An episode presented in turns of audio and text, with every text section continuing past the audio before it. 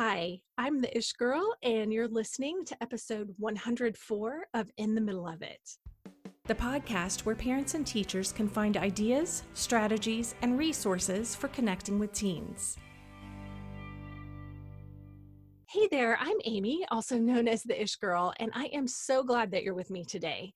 It has been quite a week. As a former eighth grade civics teacher, my heart has been so happy to see so many people engaged in the democratic process. That's exactly what I taught. I um, I talked to kids about how our government was formed in the United States and we talked a lot about our responsibilities as citizens, and voting is at the very top of that list. So I even saw figures today on the Washington Post, and here's the quote that I saw um, in one of their articles. It just says the latest figures based on 2020 votes counted and and additional known early votes. So, all the votes that, that, have been counted so far and all of the early votes that are known, all those put together stand only a few percentage points away from breaking a 60 year old record set in 1960. So I think that that is just crazy amazing and fabulous. And as contentious as the election has been and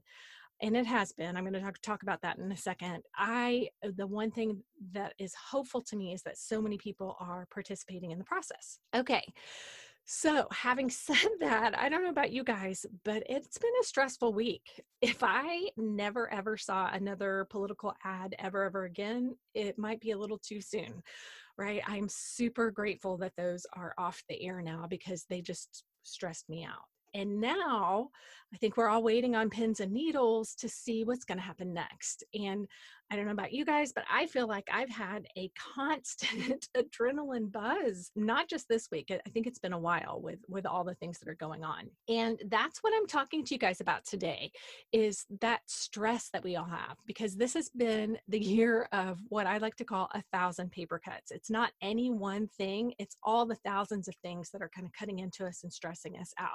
Because not only do we have the normal stressors of our lives like our jobs and our families and our other responsibilities, we're also dealing with COVID and social justice issues and it being, you know, the presidential election year. So I just wanted to take a minute to talk specifically to you teachers out there because you guys have been impacted by all of the above in ways that I feel like those of us who are not currently in the classroom teaching have not. And I'm curious and truthfully, I was about to ask if you're stressed, but hello, what a ridiculous question.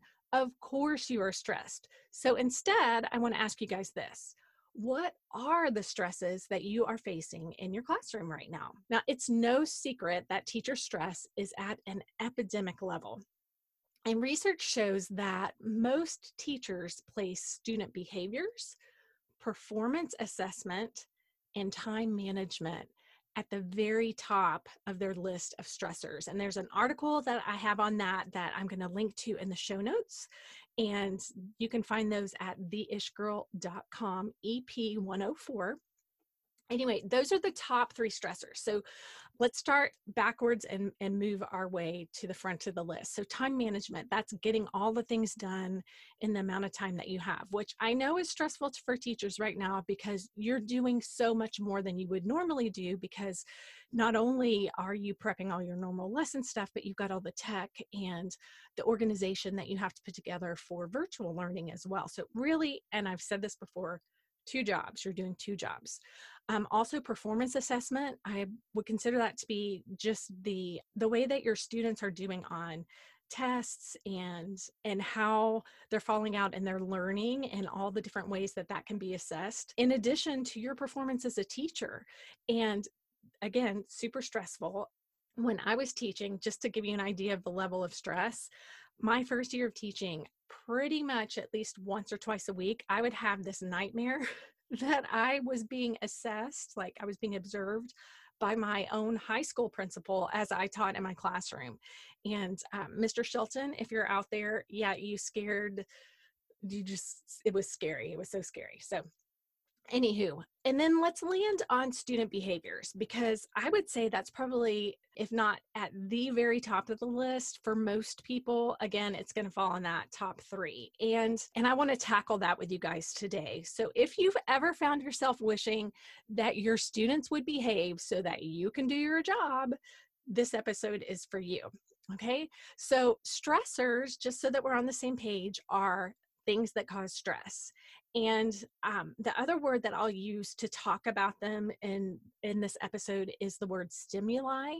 And so, if you think about it this way, negative behaviors can be a stimulus that causes you stress right? So it it's the thing that's causing you stress. And i want to share this quote with you. This is one of my favorite guys reading his stuff. Viktor frankl is quoted as saying between stimulus and response there is a space and in that space is our power to choose our response and in our response lies our growth and our freedom and oh my word let's just say that again in our response lies our growth and our freedom.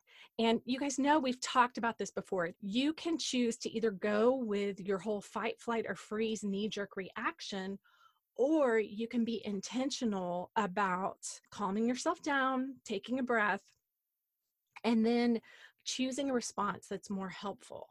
And while you may not feel like you have a choice in the moment when you're experiencing the conflict of of dealing with a student's negative behavior, you do have a choice. And you do have the option to grow and to say something helpful. And um, and that's what I really, really want you guys to to grasp and understand today is that it is super important for you to be able to do that if you want to connect well with your teens. And why is that important? So, first of all, for your own emotional well-being, because stress can have an tremendous impact on you, obviously mentally, but also physically. I know this firsthand. If you have been listening for a while, then you know the story that I'm about to share. If you're new, I would say hop back to episode 98 because I, I tell the whole thing. But there was a point several years ago where I was so stressed out that I ended up in the hospital thinking that I was having a heart attack, and it was it was not fun totally grateful that it wasn't a heart attack, but the whole experience was really sobering and really made me take stock and and realize that I needed to be handling my stress in a different way. Okay, so again, if you want to if you want to check that out, you can go to theishgirl.com forward slash EP98. So that was the first thing.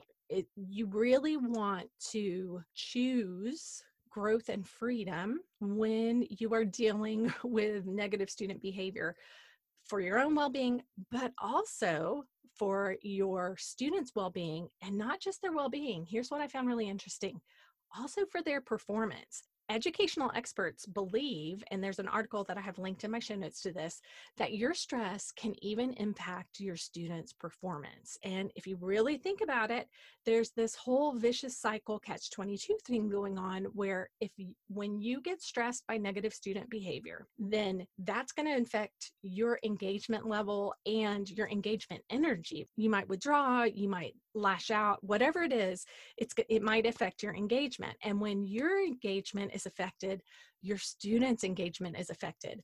And what that looks like sometimes, if their engagement is disrupted, then that can lead to their negative behavior. And there you are, right back in, at the beginning of the circle. So, their negative behavior, your stress, your stress decreases their engagement, changes and disrupts that engagement. And then it, that affects their behavior. And so it just keeps going on and on and on. And truly, this is why, again, going back to episode 98, but also episodes 96 and 97 and 99. So, all four of those episodes, the reasons that I had my good friend Kelly Abernathy on the show sharing her Zoom Buster strategies was in order to share strategies so that teachers could adopt them and use them to lower stress, not just face to face in your classroom, but, but very particularly um, with students who are doing their learning virtually. So, as you all know, that can be quite stressful because you're in this environment that might not be ideal for learning. And so, you should re- check those out because they're a really good resource to help kind of refocus and recenter students and re engage them. Okay. Now, some of the research that I read described teacher work stress as, and, and I'm going to read this carefully now because I don't want to mess it up because it, it's very technical and then we'll break it down afterwards. Okay. So, some of the research I read described teacher work stress as negative emotional experience being triggered by the teacher's perception that their work situation constituted a threat to their self esteem or well being. And in this understanding, a student's problem behavior represents a stimulus from the environment that is not stressful per se for teachers. However, it becomes a stressor if teachers perceive it as causing discrepancy between a demand and their ability to cope with the demand. So, to put it simply, in other words, student behavior isn't the stress. So it's not the actual behavior that's the stress. What is the stress is you, as the teacher, feeling like you are having trouble dealing with that behavior and working with that student in a way that resolves the issue resolves the behavior and brings them back in into learning and re-engages them in the learning and so when you feel like you're struggling to do that that's that friction point that's where the stress is. So the stress comes from wondering about your ability to really cope with or manage the student. But here's the thing even that word in the in the sense of a classroom sounds very um, to me there's an inherent bit of condescending energy in that when you're talking about managing someone. Now you manage your classroom there's that but if you've ever been managed by someone in a situation outside of say like a work situation like you know we all have had managers and things like that but i'm talking about being kind of corralled and managed by a person. It doesn't feel good. And our kids, our teens, it doesn't feel good for them either. So, no one wants to be managed. And if we want to be mentors, not just teachers, but mentors to our teens, then we have to lead them, not manage them. And there is a huge difference there. I think we could all agree. There is a very much a difference between someone who is a leader and an excellent leader and someone who is managing you. And I'm, I'm just going to say, let's stop for a second. I want to give you a couple seconds. Think about a teacher or a coach, maybe that you've had in the past when you were a teen who was truly a leader, and think about the impact that that person made on your life. I can think of several. I can think of Mrs. Rayo and Madame Gaston, and um, I'll go back to that principal that I talked about, Mr. Shelton.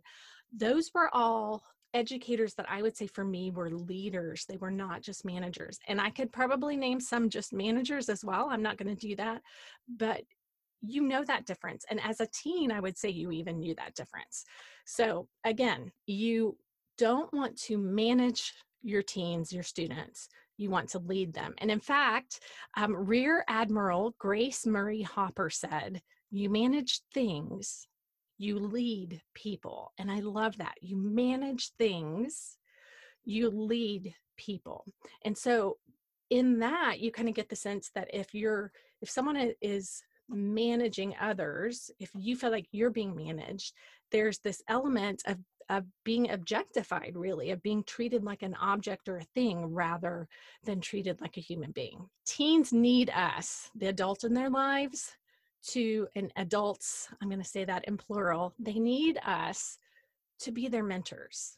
And that is my mission within the middle of it is to tra- help parents and teachers transform from being just teachers and just parents and not that there's any just about it but I think you know my heart on this, but to transform in, into being mentors who connect with and understand and advocate for and affirm the teens in our lives. So you might just find that changing your behavior as you step into that space of growth with this between the stimulus and your response. So when you step into that and lean into that and lean into growing, what you might find is that your students' behavior changes too.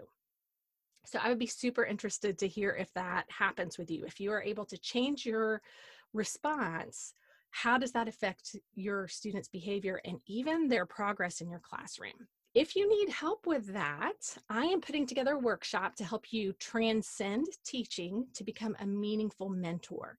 And if you want to join the wait list, you can do that. I would love for you to jump online and you can go to theishgirl.com forward slash workshop waitlist and you can sign up for um, information about that there. So as I roll it out, I will I'll give you more information and we can um, if you have questions, you can email me with that. You can Facebook me, like DM me or, or whatever there, and I will put a link to that wait list in in the notes as well as if you are um, if you're part of the in the middle of it Facebook group, I'll put it over there as well. So um, you can watch for it there. So, next week, kind of continuing this line of thought, we're going to talk about the things that might be causing chaos in your classroom other than student behavior. So, we really nailed that down this week and talked about how student behavior can cause stress, but I also think that chaos can cause stress as well.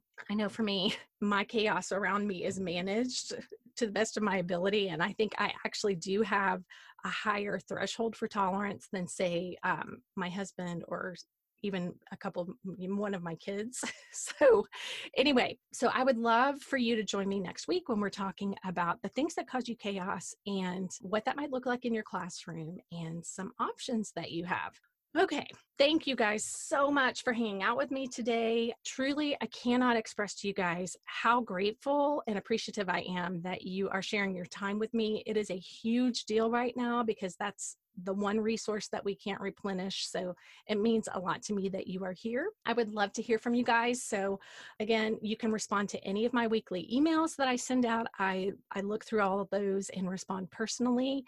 And I also often check my social media.